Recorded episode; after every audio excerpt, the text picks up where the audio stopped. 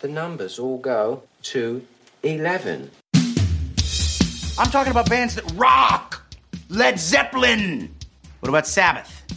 ACDC. Motorhead. Does that mean it's louder? Is it any louder? Well, it's one louder, isn't it? We're not worthy! We're not worthy! Why don't you just make 10 louder and make 10 be the top number and make that a little louder? These go to 11. I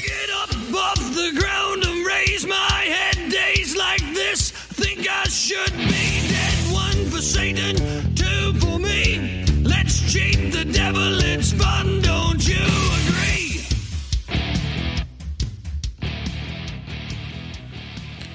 Welcome to the Nothing Shocking podcast. I'm your co-host Bob Zerl, and I'm alone this week on the intro, but Eric is with me on the sh- actual interview with Jean Beauvoir, the Plasmatics, uh, Crown of Thorns.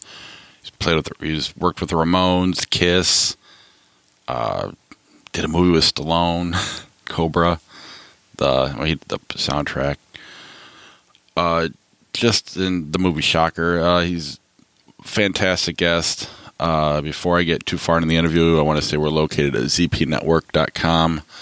We're at the Nothing Shocking Podcast Community fan page, Quad Cities Rock and Roll Junkies Interest Group. We're on Twitter. Our handle is No Shock Pod. Follow us there to see who's upcoming on the podcast. We've got several more guests in the pipeline. Uh, not a whole lot going on. Our sponsors are Ragged Records. Uh, they're located in Rock Island, Illinois at the moment. Uh, we have Legends Picks. They're in Milan, Illinois. and Hong Kong Sleepover gives us the music that we use on our podcast. I want to thank them very much. Check out all their music on where you check out music at Spotify, Apple Music, Google Play.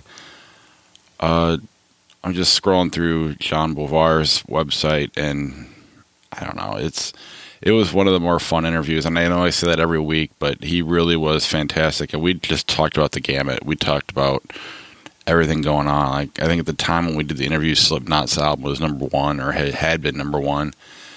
Uh, we talk a lot about Stallone, so why not release it the week that Rambo comes out? It's it's kind of fitting. Uh, it, it's just it was a great interview. I'm glad we had him on the show and uh, I'm really excited for you to hear it. And since Eric's not here, I'm just going to throw straight to the interview. So enjoy.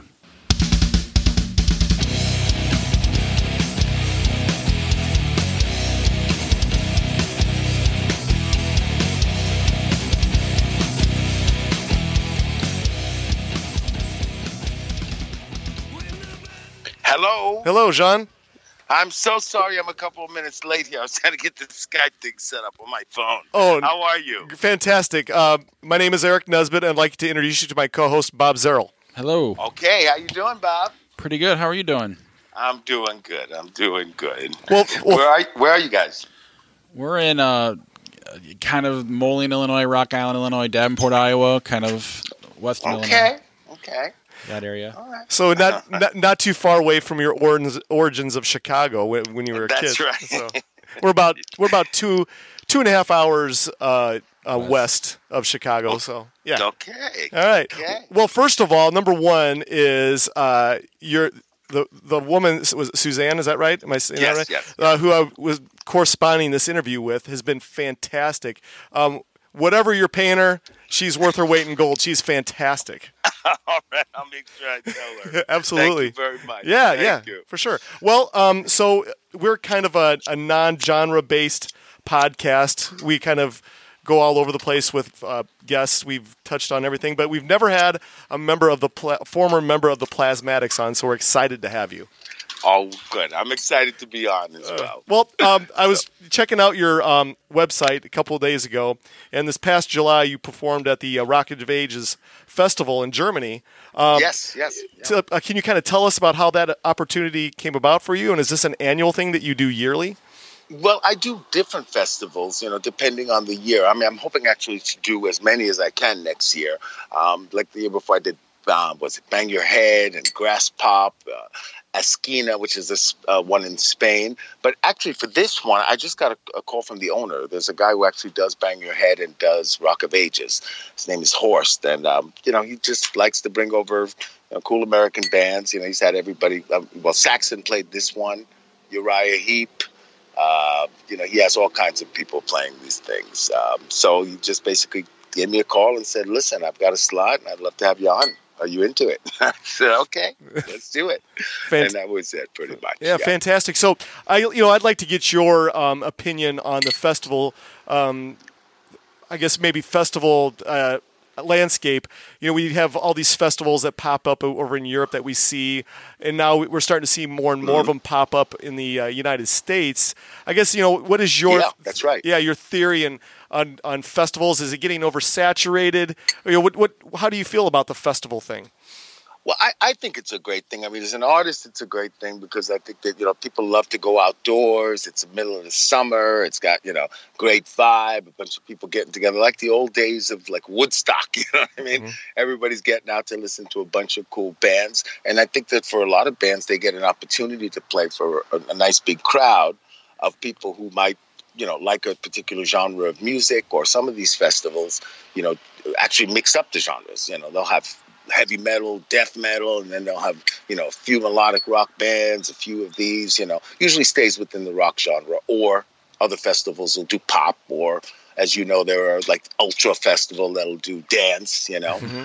but i think it's a great gathering you know, for people to just get together, go have a great time with their friends. They usually make a weekend out of it. They fly from all around the world, and um, you know, and they just go hang out and enjoy a good day listening to cool music, discovering new music, and listening to people they're into.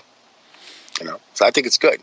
Does it make touring harder for bands? I mean, I, I ask. I feel like it's changing. Or it seems like you know, four or five years ago, bands were coming through, you know, three or four times a year, and it was they're like they were like Eric said they were starting to get oversaturated. But I, I do feel like that's starting to go away a little bit. But does the festival help or hurt that? You know, I guess in a way it could probably hurt that. You know, um, I guess for a couple of reasons. Well, for- for one thing, you know, the, the festivals are fairly expensive for people because they're getting all of this music that they get to see rather than one band. You know, so they're going to get to see, you know, uh, especially the bigger ones might have, you know, five big bands, you know, that they would normally go see individually. Right, but then if they'd have to go see those bands in, individually, they'd have to. It'd be more expensive, right? Because if you had to go see Kiss, uh, you know, somebody else, Metallica, that Right. one, that one. I'm sorry. Every, every time they go around, you know, you'd be spending a lot of money doing that. Um, you know, so but this way, I guess um, it's easier for the bands, you know, because they could play one festival and reach a lot of people, you know, because a lot of people will go to one festival or two festivals in Germany.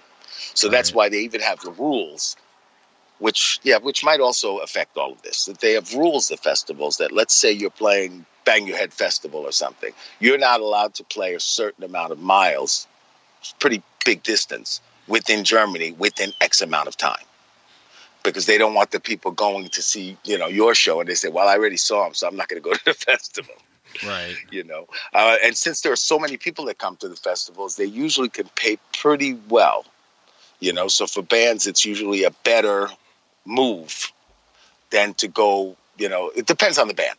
But uh, like a younger band who's not sure what they're going to draw you know going out there it can be risky for them to go on tour you know because they go out there on tour and then maybe 100 people show up to the club and you know and they have like some door deal or something like that and then they they don't get anything. But the festival's almost guaranteed they're going to have a lot of people because once they have their headliners in place everybody else is kind of getting the benefit of of the whole day sale you know what i'm saying Yeah. it's like a walmart it's, it's like Wal- Walmart. Of, it's like Walmart of bands.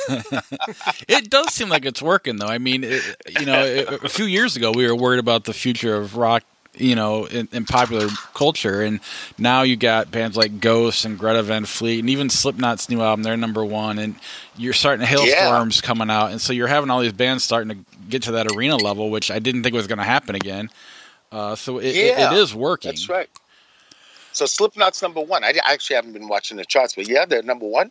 Yeah, something like that. And then I They mean, are. I've only read God. headlines, and like Tool is like they own like ten spots on with because they released all their albums digitally this week or something like that. Oh So, God, yeah, so that's it's heavy.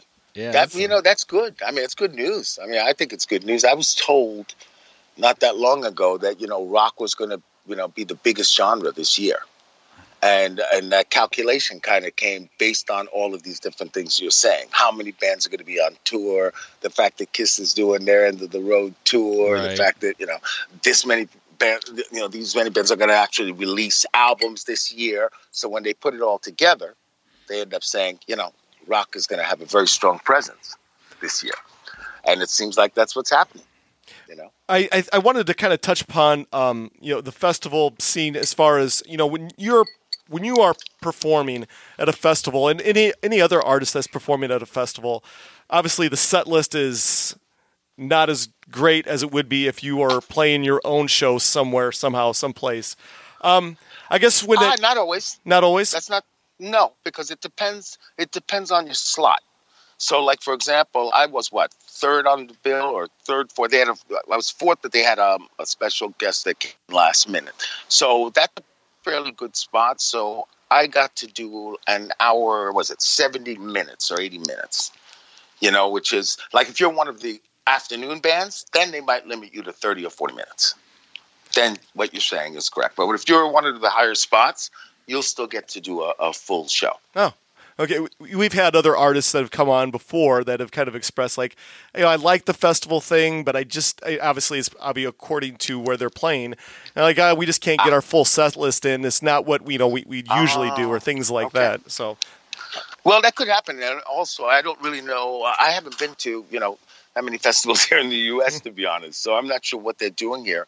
Are, are they cutting them down? Are they cutting bands to uh, 30, 40 minutes or I mean, it, here in the U.S. when you go to festivals? I don't. We don't go to that many either. I went to one in Chicago, and it, and it rained a lot. And like Okay. in this moment, got to play three songs, and three bands got kicked. But you know, that's when you're when you're outdoors. You, you the weather does play a factor too. So yeah, I guess it depends. Yeah. But Yeah, yeah.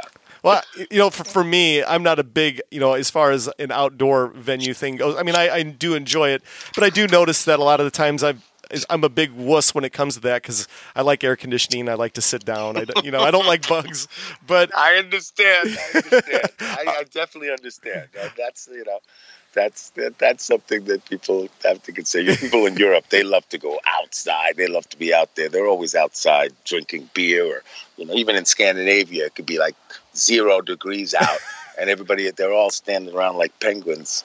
You know, like just, just drinking beer in minus two degrees outside all night. Something that we Americans wouldn't be doing. Is that the main difference between the European audience and us? I mean, that's. I feel like, especially a few years ago, we had, we had a hard time getting us to show up to things, and you know, I would talk to somebody I can't remember who it was, and he was like, Mariah Carey will play one night, and then Slayer will play the next night, and the same people are at both shows. they just like to go out Oh. and go. Is that kind of how it is over there? Yeah, yeah. I mean, they just want to.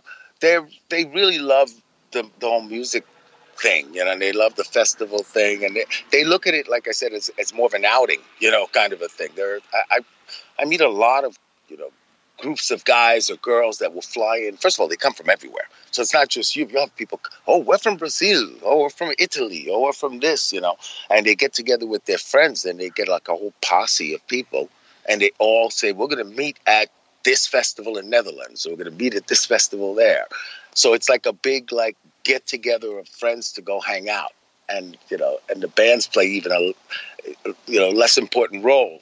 you know, I mean, it's like you know they're playing. Ah, doesn't matter. We'll be drinking beer when that band's playing, or we'll be doing this. You know, so it's um yeah they, they they like it. They like to go out there and just do the you know go enjoy the outdoors, especially you know some of those countries in Europe where they have some lousy weather most of the time.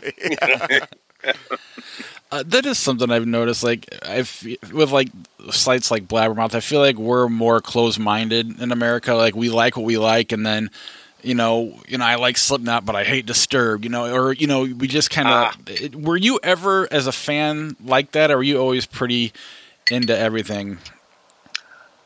Well, I've got a. For me, I have a wide variety of what I like. So it's a, I'm probably the wrong one to ask because I like everything from you know I'll listen to Motown one day, Mhm. one day I'll listen to some smooth jazz, one day I'll listen to metal, one day. Right. So I have a really wide, um, you know, taste in music myself. But for going to see bands, um, I'd say I'm a little bit like like that, like you, that I like to see bands that I like, and it's not so much for me to just go hang out in a and, and I mean. I'd want to go see a show. I'd want to go see, and that would be more attractive to me personally. Well, I guess you know, as an artist, where is your preference now when it comes to, to when it when it comes to playing live and, and touring? Um, do you still you know prefer getting on the bus and driving all around, or are you you know with the methods now where the fly-in dates where they play the weekend warrior type thing, or you know they Yeah, that's very popular now. yeah, Yeah, with- sure. yeah, in your in, in this part of your career, um, you know what is your preference? Well, you know, um, I've never really been that much of a bus fan personally. to be quite honest with you, it's just one of those things. Especially if you're always on the bus. You know, I like buses if you're going like a distance from here to there, four hours, and you're done. But the thing of like living on the bus, you know, I'm a little bit older now, and after, you know, after a certain while, you like the comfort of a hotel room. you know what I mm-hmm. mean? And you don't want to necessarily be, you know, hanging out in the bus trying to get the mohawk together, you know, and waking up all scraggly and sweaty. and it's like, okay, now let's go take a shower in, uh, you know, that little shower they have at the back of the club. And, you know, that was cool when I was a teenager on the bus, you know. but, uh, but now you kind of, you know, you, you like a little bit more comfortable situation, you know. But that's me. Then I got guys in my band that just love buses. You know, they could be on that thing all all the time. It's just their, it's just a preference. You know, I I can remember when I was touring Europe, even going back to a band called Voodoo X, and we did a fairly lengthy tour of Europe. And I actually did something where we rented cars. So the crew was on the bus, and since everything was kind of within Germany, Austria, Switzerland, and you know nearby France, etc., we actually managed to rent you know really nice cars. And we had like a Mercedes 560, uh, two Audi Quattros, and a BMW, for example. So we do two guys in each car. So then we could stay in town, hang out there, and then in the morning we could get up and leave at you know 10 o'clock in the morning and be at the next venue in time for sound check. Where the crew would have to go because they have to load in at eight, nine o'clock in the morning. So when you have a situation where the bands have to do that with the crew at the same time, it can be a little bit uncomfortable, you know, even for singers, you know, because that means Right. that you're not really getting that much sleep. You know, you're staying, you're, leaving right after the venue. You don't get to hang out in town and hang with the fans. You don't get to, you know, do much of anything. You're okay. The bus is leaving, and then you're driving and arriving at seven o'clock in the morning, and then you're sleeping. out. You know what I'm saying? It, it could be a little. Uh, you know, disorganized, a little uncomfortable to try to keep everybody happy, if you know what I mean. Is that something you try to do though on the road? Is try to enjoy the cities? And because a lot of the complaints that you hear from artists, and not really complaints, but just every day is the same. You're just in a different city, but it you know it's hotels and arenas, so you don't necessarily know the difference. uh, what, have you, Yeah. is that something you were able to kind of do aside from that tour? You know, is enjoy the cities you were in and kind of experience the cultures? I, I like to do that, you know, so that's the Springsteens and, you know, because they, they really take their time, you know, they do three shows a week. And, you know, Right. and they, you know, go stay in the city for two days and then they take off. But we're not all that fortunate to get to do that. But whenever I get a chance to be able to stay in a town, I, I would like to, I, I like to do that. You know, it's, it's fun. You get to see the place a little bit, you get to chill, you know, and then the next day you can take off to someplace else. Rather than, like you say, just going from bus to venue, bus to venue every single day, that could get pretty tiresome. I know I kind of wanted to kind of switch gears on you a little bit here. I know early this year that uh, you performed at the uh, Kiss Expo in Indianapolis. Uh, can Yes. you, yeah, can you give us some more information with your involvement with the Kiss Expo? And once again, is that like an annual thing for you? Yeah, it's becoming that. You know, I was never involved in the Kiss Expos before for whatever reason. And then all of a sudden, you know, I got a call last year, and um, the first one was in New York, New Jersey. You know, New Jersey it was actually, but they call it the New York, New Jersey Expo. Um, and, and basically, they said, you know, this is a cool thing. These things happen all over the world, and that they're kind of put together by the Kiss armies. And it's basically for fans to come check out, you know, get memorabilia and also meet people that had some involvement with Kiss one way or another. You know, and sometimes some of the Kiss guys show up, like the Indianapolis one. I believe what Tom, Tommy Thayer was there. You know, Bruce Kulick, Bob Kulick. You know, a lot of the people that did stuff with Kiss at one point you know um so it's kind of fun and all the fans just come and they you know get to meet a lot of cool people you get to hear a lot of cool stories you know what i mean you get to find out things about yourself you didn't even know you know I mean? so it was um I, I enjoyed it and at the same time you know there's usually a jam session so let me see the one in indianapolis i jammed with Gene's band, you know, uh, the same band that plays with Ace Frehley and, and Gene the Talisman. And these guys are like Kiss experts. They know every Kiss song. I think they do a residency in Nashville where they play Kiss stuff all the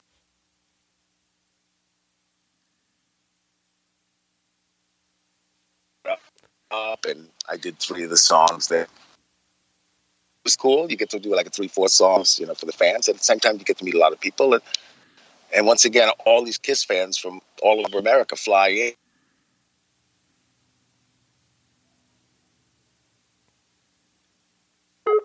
Oh. Uh, Jean, we lost you there for a second. I'm sorry about that. So we hit a lot of dead air. Can can you re-answer that question again? Or just like the last five What I was seconds saying of is it. that the Kiss Expo uh, is okay. Can Yeah. you hear me now? Yeah. Yeah. Okay. I think it's a good thing. I think because first of all, it's a great way for Kiss fans to you know reconnect. Um, it's usually something that's done by the Kiss armies all over the world. You know, which it's has grown to be quite big. You know, and at the same time, you know, you'll have people were involved with Kiss in one way or another. So you had like Bruce Kulick, Bob Kulick. Uh, uh, Tommy Thayer was at the one in Indianapolis, um, and different bands that were involved, or writers, or you know, players that might have played something on the on Kiss albums, and they all get to come and meet the fans, hang out, listen to stories, share stories, and plus we get to perform. So we play like three or four songs, of, you know, songs that maybe I wrote or played bass on, or or something else. So I think it's a treat, you know, for the Kiss fans to come to these things, and they go and buy a bunch of memorabilia, and there's usually some unique merch that's being sold, you know, and a bunch of interesting things. So it's um, you know, it's like a cool car show, but for like rock and roll. You know what I mean? I, I guess you know. Pardon my ignorance, but how is it the Kissbo Kiss Kissbo Kiss Expo? Okay, Um, I or- like that kiss boat. the, the kiss how is it organized you know obviously it's kind of with you know gene and paul sometimes they get very litigious sometimes but how does it all work out who organizes it and who kind of is able to use the kiss name to create something like this Well, actually, the one that um, I was involved with, there were two people. There's a guy named Keith LaRue, who actually is Paul Stanley's right hand guy, um, who, who actually organized uh, two of them that I was at. Um, and, and another guy, Steve, also is like his partner. I'm trying to remember his, his last name. but um, And these two really nice guys, and they're you know Kiss fans, but they work with the Kiss camp. I'm not sure how that gets worked out, whether Kiss is getting a piece or not. That I don't know to be honest. But um, but they're obviously you know abreast of what's going on because you know the guy who did it is on tour with Paul and Kiss, you know, and all of a sudden he's going to do this Kiss Expo, you know. So it's um, so they managed to keep everything as it should be. Let's put it this way: authentic, and you know, it's, so it's not like a bootleg operation. It's You- something that they kind of have their eyes on, but I don't think that the Kiss guys are actually controlling anything from it. They're just giving the endorsement there's so for him to be able to do it. Yeah, and there's so many. I, I see so many of these Kiss expos and Kiss crews and all these things pop Yep. up all the time. Um, I guess you know my question to you is: Do you ever think that you know these expos and what have you might be oversaturating it? But I guess that was the same question they were asked in the '70s, and I don't know. But what is your thought on all that? You know, it's like it's funny. It's like you said, the same question they were asking in the seventies, and now we're sitting here in 2019. It's pretty funny, actually. um, You know, you think that it's almost like rap. You th- everybody thinks it's going to die next year, and it's still around. Right. it never goes away. you know, I mean? it just gets bigger. But um, uh, you know, I guess they just will keep doing as as much as they can do, and this is not something that's fueled by the Kiss guys. So it's it, it's not even their thing. So this is something that's in reality is organic. You know what I mean? It's something that Kiss fans want to actually do this to create gatherings for them to to kind of have more Kiss stuff for themselves. You know what I mean? So it's like almost like we're going to create you know a Kiss camping trip. You know what I mean? So that we can all. so we can all go, you know, go cook out to Kiss. So you know, it's almost like that, and the Kiss guys are like, "Yeah, okay, go ahead." they just kind of, they kind of go with it. So the Kiss Cruise, on the other hand, is something that the Kiss guys are involved in. You know what I mean? So that's that's something, a real Kiss event. Kiss is playing, you know, and so they're really involved in that. But that's different than the expos. The expos are or, or organic and you know organized by fans. I also did one in uh, Finland, which was great too. Oh, you very know, cool. It was a whole different thing and organized by fans. You know, That is cool. No, I mean, it is cool. Yeah. you've obviously done songwriting for several bands, and and when you're when you're doing the songwriting, is it something you're doing by yourself? Are you collaborating with the band? You know, or you know, how does that all come about? I guess when did you start writing for other bands aside from yourself? Well, I started really young. I mean, I started.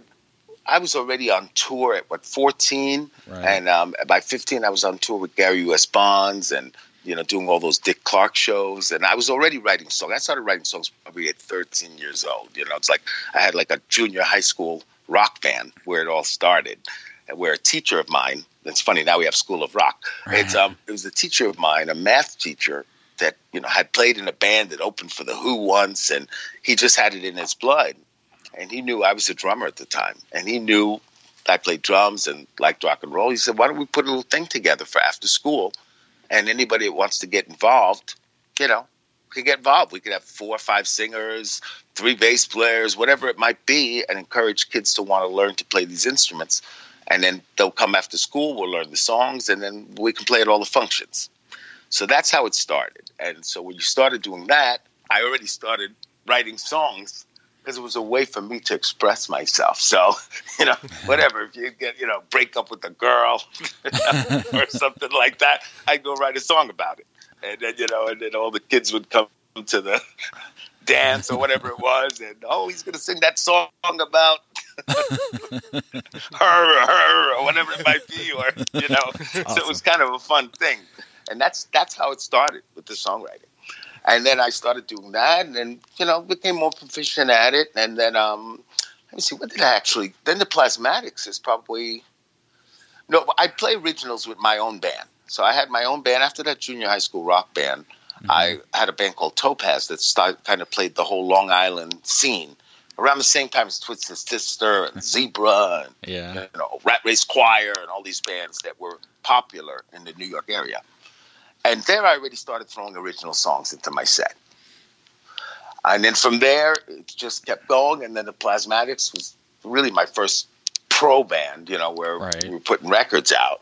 So then I started co-writing with the Plasmatics. And then from there, you know, it just moved from there. So Plasmatics, then I went on to Little Steven.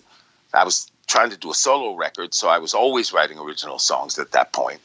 And then by the time I got my solo deal, which was probably around 1984, 85, at that point, that's when I actually started actively writing with other artists.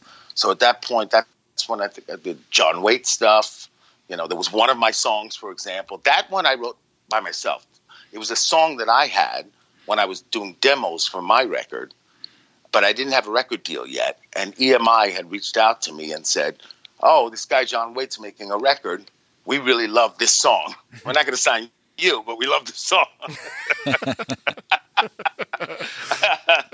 you know, I was like, okay, well, it's better than nothing. All right, so why don't we do that? And then so I ended up doing that. And then next thing you know, John Waite's record, uh, you know, had that Missing You song on that record as well. And the album blew up and went double platinum. You know, so then one thing leads to another. Then, then uh, I ran into Paul Stanley, and then we wrote a couple songs together. And then, then I finally got a manager, and then so the, then I got involved with the Ramones, and so all the different people, I know Richie, all these different people started kind of coming out. You know, because you get a publisher at that point, which is a publisher is basically somebody who's supposed to solicit your songs to other artists, to TV, to commercials, to films, and you try to get them to set you up with co-writes. Not that they ever really did a good job of it, because I can't really think of one co-write they actually set me up with. But actually, I can think of one. One. It was the Shocker song. Ah. Actually, yeah, Shocker. Desmond Child and I were sitting in EMI's office in LA at the time, and we were just visiting our A&R people from the publishing company. And then they actually said, "You know what, guys? You guys are both in the house here. We need a song, a title song for the film Shocker. Why don't you guys go write it?" we said, "Okay." And then so we just they had a little room, a little thing with the piano. So Desmond and I just ran into that room and we wrote Shocker. And then that's how that came about. And then it got recorded, and there were some great people who actually played. I was what Rudy Sarzo played Yeah. bass. Uh, uh, Tommy from Motley Crue played drums. Uh, who else was? Um, but Vivian Campbell played guitar. It was a really happening setup for for this kind of put together song. Even a band was put together, the Dudes of Wrath, which was just you know, Paul singing, Desmond did some singing, and, you know these other guys, and everybody just got together to do this song to get this thing for the title track. But that's how it kind of came about. But and to the last question, who do I co-write? Mostly with bands, I co-write personally because I like the idea of getting involved with the band and trying to almost be like an additional member for that moment so you can get a real good feeling of who they are. Like you could be a fifth ramone for a while and you know and try to write a song that you know is fitting for the ramones. And i always felt that the best way to do that is by actually working with them instead Right. of pitching something from the outside even though i've done both. But you know for for those cases like the ramones kiss paul and i would write together. You know ramones we'd write together. And um, actually right now i'm doing a lot of writing. You know that might be a later question but yeah for some reason i just decided this year i wanted to really do some more writing and and you know i chose some interesting bands so i just wrote uh, some songs with the band called Lordi remember the, the Yeah. band Lordi that mm-hmm. won that eurovision contest they dressed like the monsters out of finland mm-hmm. they actually put it's a rock band do you know Lordi I know of them. I don't know. them, okay. Yeah.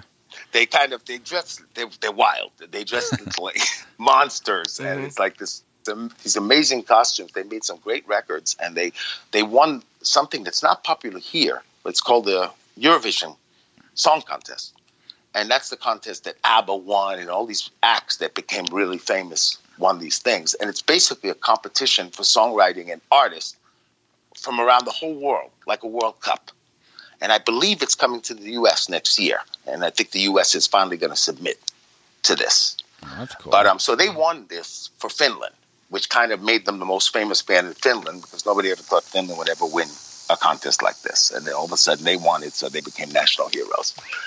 so um, so now they're like they put Finland on the map. So I'm writing with them. I did some stuff with Lita Ford. Um, we're, we're still working on it right now. Uh, then another German girl, Jessica Wolff, and this other girl named Britt Lightning that plays with Vixen. So I've done a lot of um, songwriting this year, more so than I've done in a while, as far as co-writes go. Uh, do you have to be inspired to write a song, or are you? Is it to the point that it's just something that comes natural to you? You know, I I do. It's funny you mention that because it's like, um, yeah, I I can sometimes I can be really inspired depending on my environment, depending on how I feel personally inside. Like I've had, I don't know, the past months I had a real creative time where, for some reason, all, all of a sudden I write like ten song ideas, mm-hmm. you know, in a matter of a few days. You know, and when I went to write with Lordi, we actually wrote seven songs in two days. Jeez. So it was a lot. I don't know why. Just ideas were just pouring into my head for some reason. You know, and that happens sometimes, and sometimes it doesn't. It's not something you could really control. I think it kind of depends on your environment, how you feel, or where you are, the people around you. So to answer your question, yeah, you do have to be, you know, you can always write a song. You could always sit down and just write a song, you know. Right. But to write something really good, you know, or something where you're excited about it, you really feel it, it usually comes from some kind of inspiration. Well, you know, it's kind of funny that you you, you talked about this because the was, question I was going to ask you was, you know, what you wrote the song uh, "Feel the Heat" from the movie Cobra Mm-hmm. was featuring Sylvester Stallone. Was that your first song you had written for a movie or TV program? I'm trying to think. I think yes. I think yes, actually. And the, the fact is, the song wasn't actually written for the film, but it was the timing worked out perfect. So it was one of those things where I had Feel the Heat was going to be my first single, and Stallone was in Warner Brothers Pictures in Los Angeles editing Cobra. He walked by the studio where a girl named Mary Lambert, who had directed my video, who's also a film director, she did um was it Pet Sematary? Yeah, she did Pet Sematary. She's done you know quite a few movies and a lot of music videos. And so she was editing my video, and Stallone walked by. He heard the song. And it's funny. I had a cobra in the video. you know, that just a big animated cobra that would just pop out of the video. He just saw the video, listened to the song, and he called my management office and said, "Listen, I just heard the song. That's going to be the song for my whole Cobra, you know, campaign. I'd like to use it for a real like integrated campaign. It's it's right for me, and so that was a very pleasant surprise. You know, you, Somehow it just worked. you uh, I wanted to kind of go back to Shocker for a second, and uh, um, it was a awesome soundtrack. I mean, just a fantastic soundtrack to one goofy movie. I mean, talk about a, a very goofy horror flick. I don't even know if you could call it a horror flick. It was so weird. but it was. I, I hear you. um, hear you. do, do you have a, an opinion on that movie or not, or do, or can you even say? You know, I I haven't watched it in years and years and years, but I think I have the same. Uh, I left with the same impression you did. that it was like you know we were excited about having songs. I had two songs in there. I had a song from my band Voodoo X also on the soundtrack, but I was. Uh, so we were excited about that. Probably too excited about that to really give much thought to what the movie was. you know, but I think I, I think I remember it being pretty goofy, to be honest with you. Yeah. I have a uh, 21 year old, and uh, he, it was on this past Halloween on AMC or something like that. I said, "Hey, you Oh, want to?" okay. Yeah, I said, "Hey, you want to watch this movie with me?" And he goes, "Yeah, sure, whatever." You know, a 21 year old, he doesn't. He just. It's just whatever, and it, it- we started Okay. watching it, and he, he said to me, "He's like, man, this is some pretty cool music in this movie, but man, this is the dumbest movie I've ever watched before." Oh, brother. Exactly. I, I, I know. It's crazy. Uh, I know. I, they're not always the best movies, I gotta say. But, you know, it's, uh, it was good. It was good for us anyways. Just the fact that it was just a cool thing to have songs in it, you know. that, that was the cool thing, you know. Absolutely. And the Cobra thing was very serious. Yeah. That was really good luck. And that thing just kept going and going and really became a cult movie at the time. And people had bad opinions about Cobra, too. Oh yeah. oh yeah. You know, I've I've heard some bad, you know, opinions, but I think a lot of people didn't realize that when it came out, it actually was the biggest release of any film in the history of film. It was released on 2,273 screens. Stallone had the biggest advertising budget that had ever been given to a Hollywood film. He broke his own record, which was Rambo, and it did two times Top Gun. I had no idea. I had no idea. Nah, I I've, know. I've always been Nobody a did either until. I actually went and started. You know, uh, I'm working on a, a book actually, so you know, you had to do some research and check things out, and then I start to look at the facts, and I'm like, whoa, it opened two times Top Gun. What? Are you kidding me? I remember Top Gun. Top Gun was a huge movie, you know. And then I looked at the numbers, the screens. That's all you can look it up. It, it just says, you know, Right. I've got the articles. I saved them, you know. And I was like, wow. And the thing is, the thing just kept selling, and it's become a cult favorite. So, matter of fact, this year it's been released on Blu-ray DVD. Yeah, they and then, it, a, then there was another release a couple of years before that. And that thing just kept selling just forever, hundreds of thousands of copies every year for the past 35 years. It even popped up as a poster in the new Hobbs and Shaw movie. There's a poster of Cobra in the background of In one the of the what? What, what is it? in the new Hobbs and Shaw movie with The Rock, there's a poster of Cobra in the background Oh, of one of the scenes. Yeah. Oh, I didn't see that. You see, it's it's become and it's really become like a cult classic. And I remember at the time, I don't know, like uh, people were. I, it was good for me because you know the song and the film. You know, it was my first solo record, I was so excited about that. I didn't care what people thought of the film, but. But um, I remember that people were a little bit disappointed, maybe because it was the first time that Stallone took like a, a different kind of role. You know, he always played the underdog, and that's you know kind of what made him Right. cool to everybody. Oh, poor Rocky. Oh, poor Rambo stuck in the woods by himself. You know what I mean? All of a sudden, then all of a sudden he's like, I'm Cobra. You know what I mean? And, and I think people were like, wait a minute. You know? You're supposed to be the underdog. You know? Not the totally. So I think that, that that's my opinion. That it had something to do with why, you know, people didn't really. Uh, and some people love it. Some people think it's the best movie they've ever seen. If you look up online, you see really mixed opinions. I- I'm a huge Stallone fan. You know, that was supposed to be Beverly Hills Cop. He was that was the movie he was going to do, but they didn't want to do a dark movie. They wanted to do something light and funny. So that's turned, Ah. it turned into Cobra. What did you think? Of, what did you think of the movie? I've it's hard. I'm a f- like he's Rocky's my favorite movie, so I'm a Stallone apologist to the nth degree. So I can't give you an honest opinion other than I like it because I'm a. But I Yeah, same. I'm, I'm the same way. I'm a Stallone fan. I mean, I think he's just.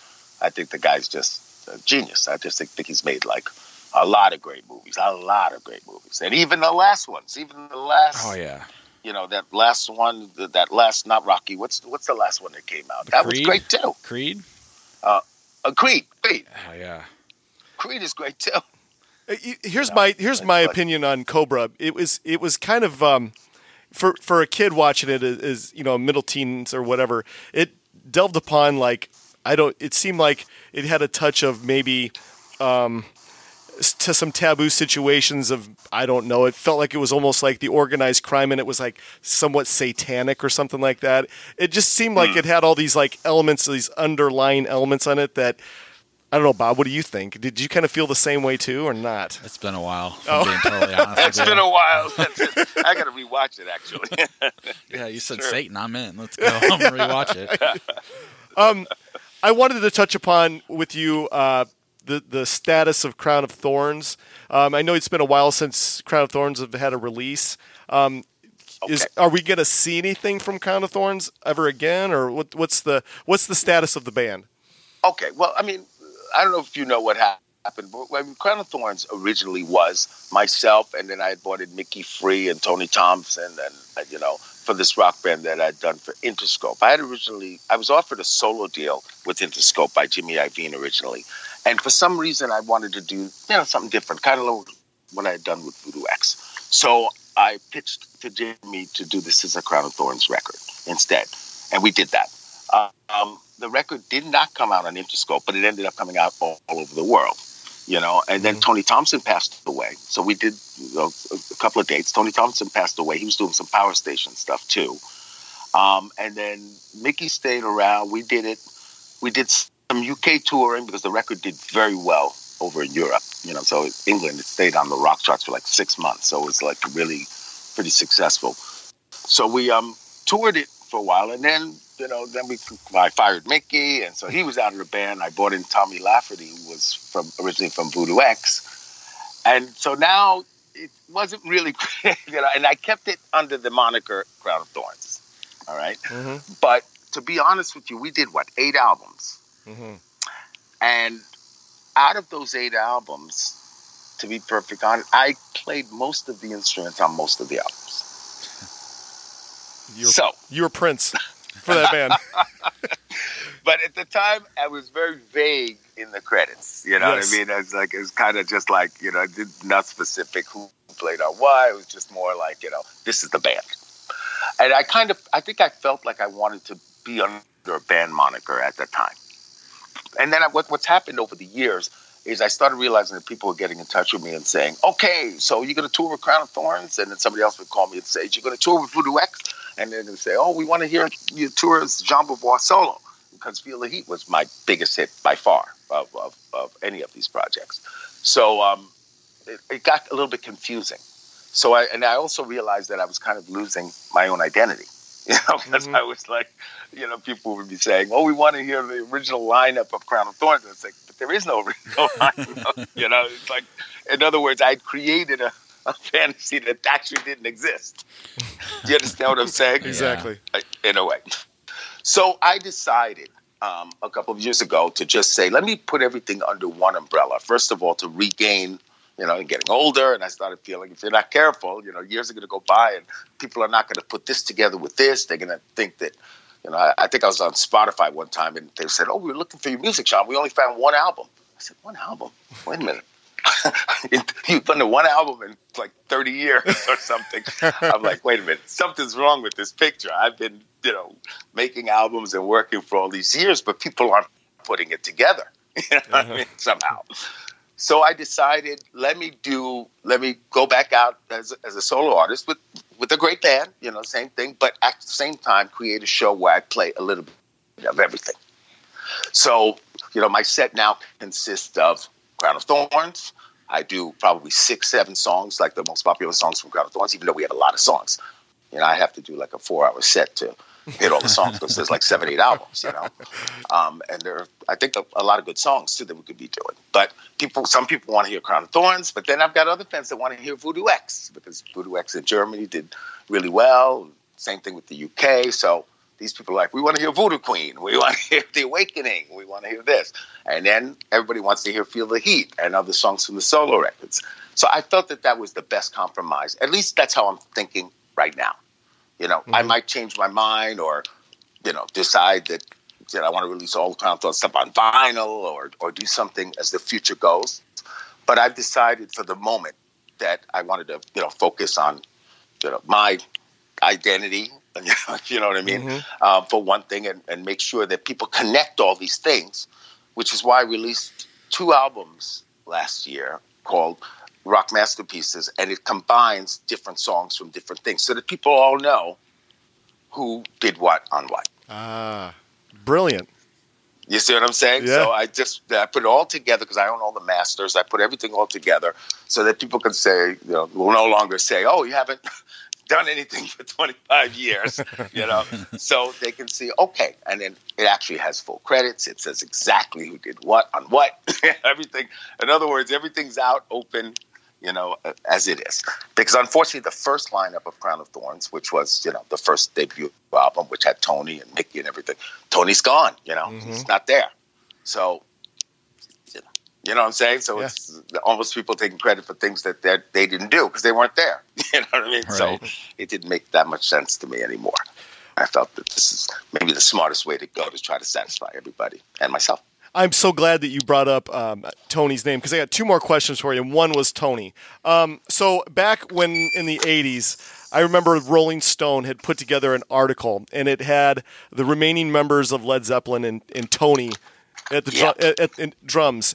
Um, was there anything to that that that that Zeppelin was going to reunite and and put Tony behind the drum kit? Is, Yes. was- there is something to that. Yeah, that was going to happen for sure. That, that's a, and I, I'm, I'm not sure exactly what happened. I think there was a car accident involved or something that that kind of or something that made the thing not work out. But that was the plan. He was the guy slated for that. Was it sure. was it one of those kind of things where they were going to create some new music with him, or were they just going to go out and play the, the, the Zeppelin catalog? Do you know? I actually don't know those details, but I think I think it was a catalog thing. I don't uh, I don't know if they were prepared to make a new album. Uh, I don't know. I, I don't want to talk out of line. I'm I'm not sure. I'm sure that information's av- available because I have seen this on online about him, um, you know, being the drummer for this New Zeppelin situation at the time. You know, it's so it's so funny too. You know, because that was obviously way before the internet, and you know, we had a couple of guys in our neighborhood that would get Rolling Stone the magazine, and that came out, and that was that was hot commodity back then when there was like, holy crap, you know, Led Zeppelin is coming back together again, and they got Tony Thompson on drum. It, it was like it, it was like a dream come true. You know what I mean? Uh, I guess for You for know, us, he would have been great. he would have been great for it. Tone was a great drummer. He Great. was. Okay, so last question. This is I always like to throw the uh, curveball question. for the last question. Okay. Uh, this Uh-oh. is yeah. This is a won't be able this is a plasmatics question. So you know the the plasmatics not only you know were you guys a punk rock band, but you were a performing arts band as well. And it seemed like at the time that the performance the performance arts, the the the, the blowing up of cars and sawing guitars and whatever that was going on on stage kind of overshadowed the music. Do you ever kind of feel Okay. like the plasmatics did not get their due musically because the art, the performance art, kind of overshadowed the, the, the music itself? Well, yeah, I, I would say that, and I think that we were getting we were getting pretty close because it's pretty interesting. There was some pretty, you know. First of all, let's face it. I mean, Wendy didn't have the most commercial voice. If we're just going to talk about, you know what I mean? It's just not. It wasn't. She she was uh, great at what she did, but it wasn't like you know we're talking you know hit radio, you know, kind of stuff. you know what I mean? But I'll tell you that the music was actually a lot more complicated and in depth than a lot of people would believe. And I say this to a lot of people because you know I do a lot of talking about punk rock and you know how hard that can be, how difficult it is to play, etc. And I can tell you firsthand that even auditioning musicians, to find a drummer to play in the Plasmatics, we auditioned everybody. And I'm talking about big cats, and it was really difficult to find a drummer who could actually play the songs because it had it's a simple nuance that like the drummer has to do everything in sixteenths. I don't know how musically inclined you guys are, but everything has to be played, you know, you know, in sixteenths. So the drummer has to be able to play at this speed that those songs were going, especially with all the stuff blowing up and everything else, because you're distracted and all this stuff is happening. And of course, it's live, so everything's twice as fast. You know I mean? so that was extremely difficult. And there were some really difficult bass parts in there. I mean, I had um, even my guys that I've used for my bands or stuff like that, that the hardest song to play for them has been the Plasmatic song. You know, I had this song called Master Plan in there. Yeah. And if you go back and listen to that song and listen to the bass parts and listen to all the stuff that's going on in there, it's actually pretty intricate. And it's, um, you know, matter of fact, I just did that Rock of Ages show and I was using a different band and I, I couldn't even put it in the set. it's like we started it, we started it. I listened. I said, "Forget it, it's out." like, let's skip that song. and we didn't even, you know, we didn't even entertain doing it because it was just, you know, it would take, you know, a long time for them to, to learn to play properly.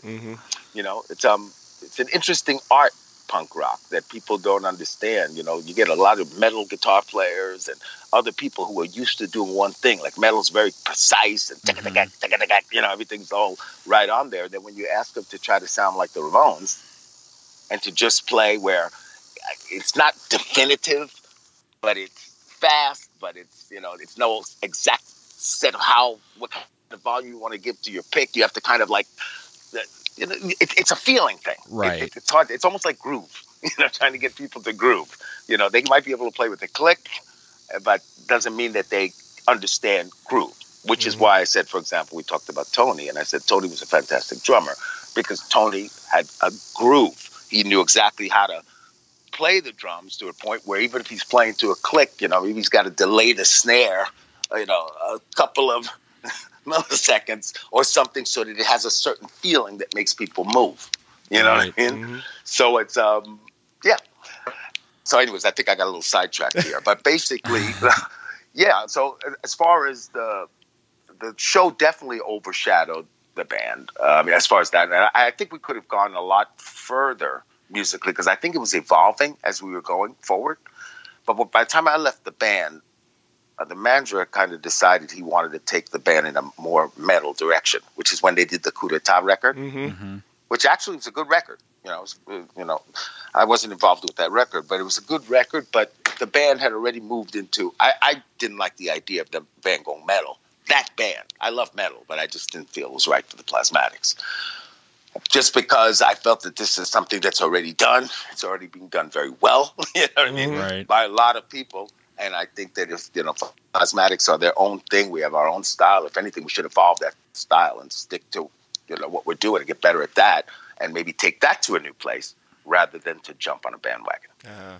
Well, that was the last question I had for you tonight. Bob, do you have any more questions? No, this has been a ton of fun, and I uh, thanks for taking the time, and it's really flown by. Yeah, it Okay. has. It's been a. But uh, before we let you go, is there anything that you would like to plug or promote? Well, I mean, like I said, I'm doing a lot of writing this year, so you should keep your eyes open for that. I'm working on a life story book, which will talk about a lot of this stuff because I'll get into all of this things that happen in the plasmatics, the Kiss, to the Ramones, to different people I've met along the way through this whole journey of mine that started quite a long time ago. so, uh, you know, and that's it. And keep your eyes open for me out on the road. I mean, I don't know what's going to happen with the U.S., but actually, I've, I've got- I've got an initial offer for doing a fairly lengthy tour here in the states that would start as early as November. It's wow. not defin- I'm like I can't say anything about it because Right. it's still in. You know, we're still talking about it.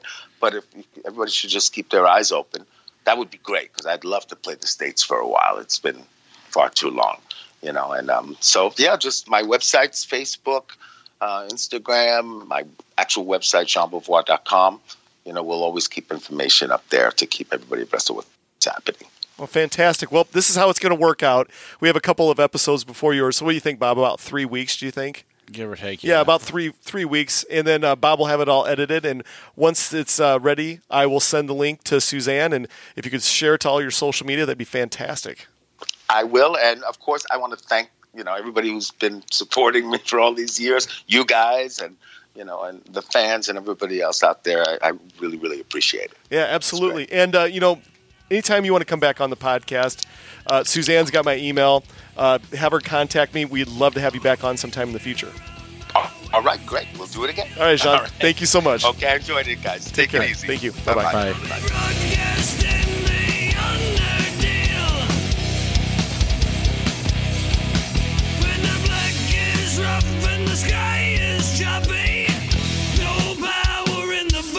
can stop.